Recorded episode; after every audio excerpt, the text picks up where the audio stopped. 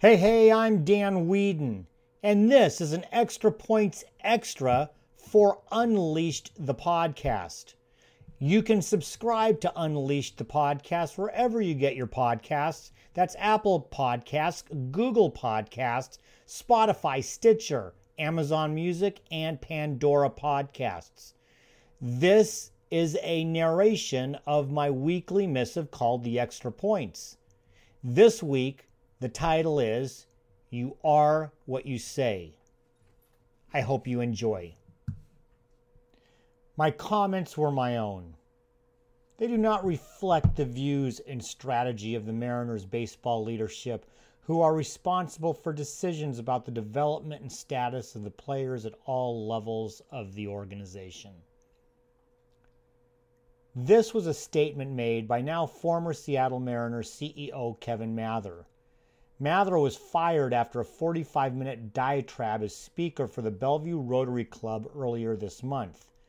Mather found a way to insult players, fans, and employees, leak sensitive negotiation strategies, and create a firestorm of controversy. Mather wrote an apologetic statement, which didn't save his job as CEO.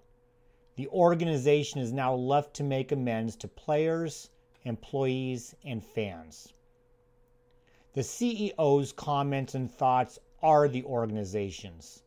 You can't separate them. The Seattle Mariners separated them by separating the CEO from the organization, although Mather still holds a minority ownership stake. But the problem is that to the rest of the baseball world, and especially to their most valuable employees, the players, they probably still believe that Mather spoke for the team. In any business, but especially in small and medium sized enterprises, the CEO is the founder, leader, face, and voice. What the CEO says is what the organization believes. The employees believe that, the clients and customers believe that, the key strategic partners believe that, and finally, the community does too. There are two lessons here.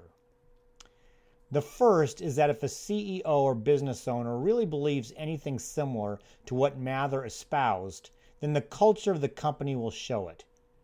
It manifests in low morale, absenteeism, high turnover, poor performance, and apathy. Overcoming this becomes an awakening by the CEO before they lose everything.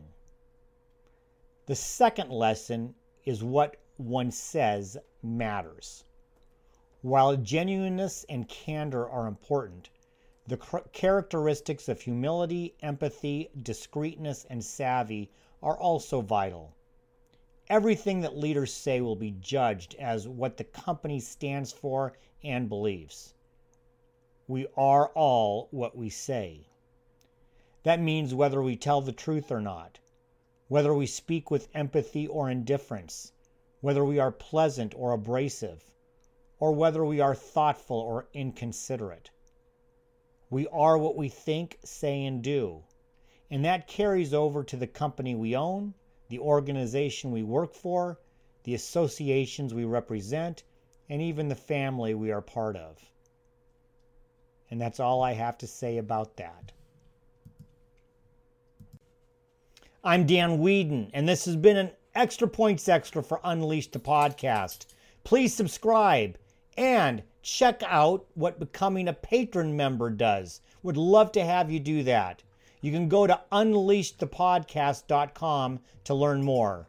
Until then, be well, be healthy, be happy, and above all, be unleashed.